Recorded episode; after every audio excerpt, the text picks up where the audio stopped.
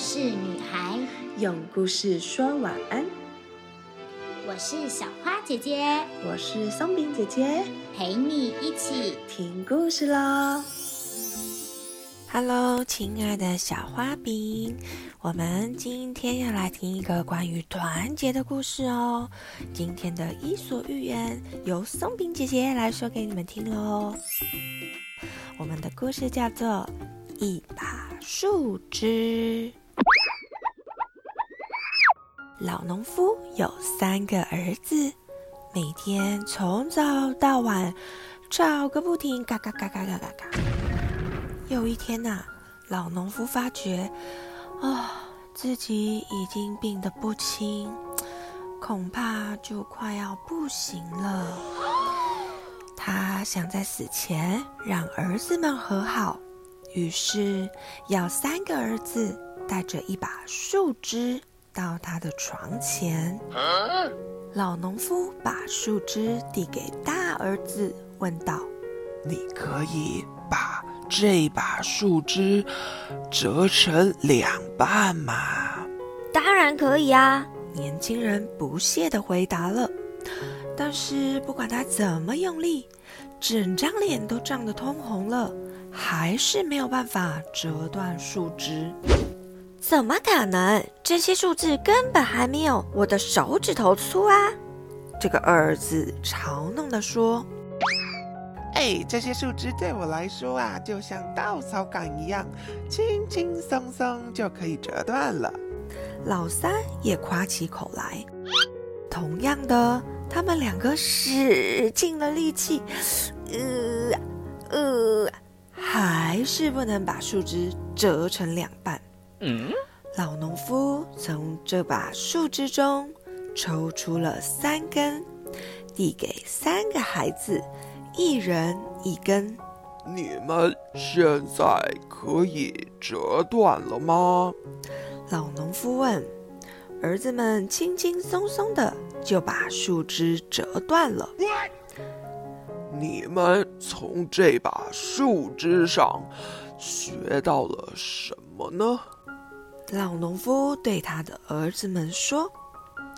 要是你们能够团结在一起，力量不知道会有多么强大呢。可是啊，如果你们都单打独斗，各做各的，是不是很容易就被打败了？哇，这个老农夫真的很有智慧耶，让他的三个儿子不禁思考：爸爸说的真有道理。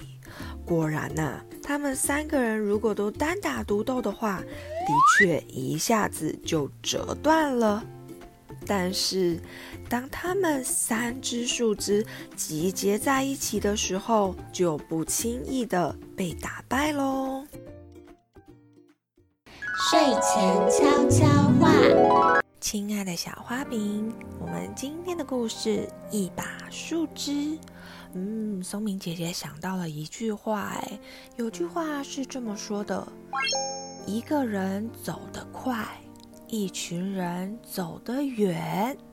哦，在我们生命的很多时候啊，我们很需要别人的帮助和扶持哦。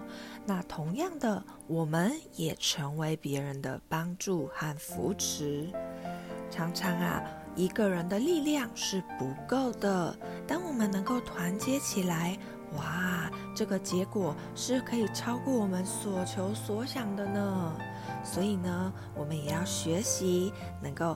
团结在一起，让这个力量更加的强大哦。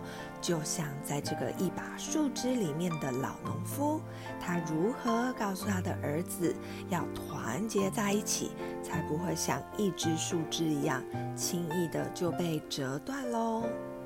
好，那接下来就到了我们的睡前悄悄话。第一个问题。想一想，你是不是也跟老农夫的三个儿子一样，跟你的兄弟姐妹吵个不停呢？如果是的话，今天听完了这个故事，你觉得你想怎么做呢？问题二：有哪些动物它们见证了团结力量大？其中有一个是很小很小，喜欢吃糖的是谁呀？让我们去想一想喽。还有哪些动物很团结，让我们学习的榜样？问题三：有没有发现，在生活当中，有些事情是很多人一起做才会成功，力量才大的呢？也让我们一起来思考喽。故事就说到这里，小花饼晚安，我们一起亲一亲，妈妈抱一抱，爸爸小眼睛，说晚安，被子被子盖起来。，Good night。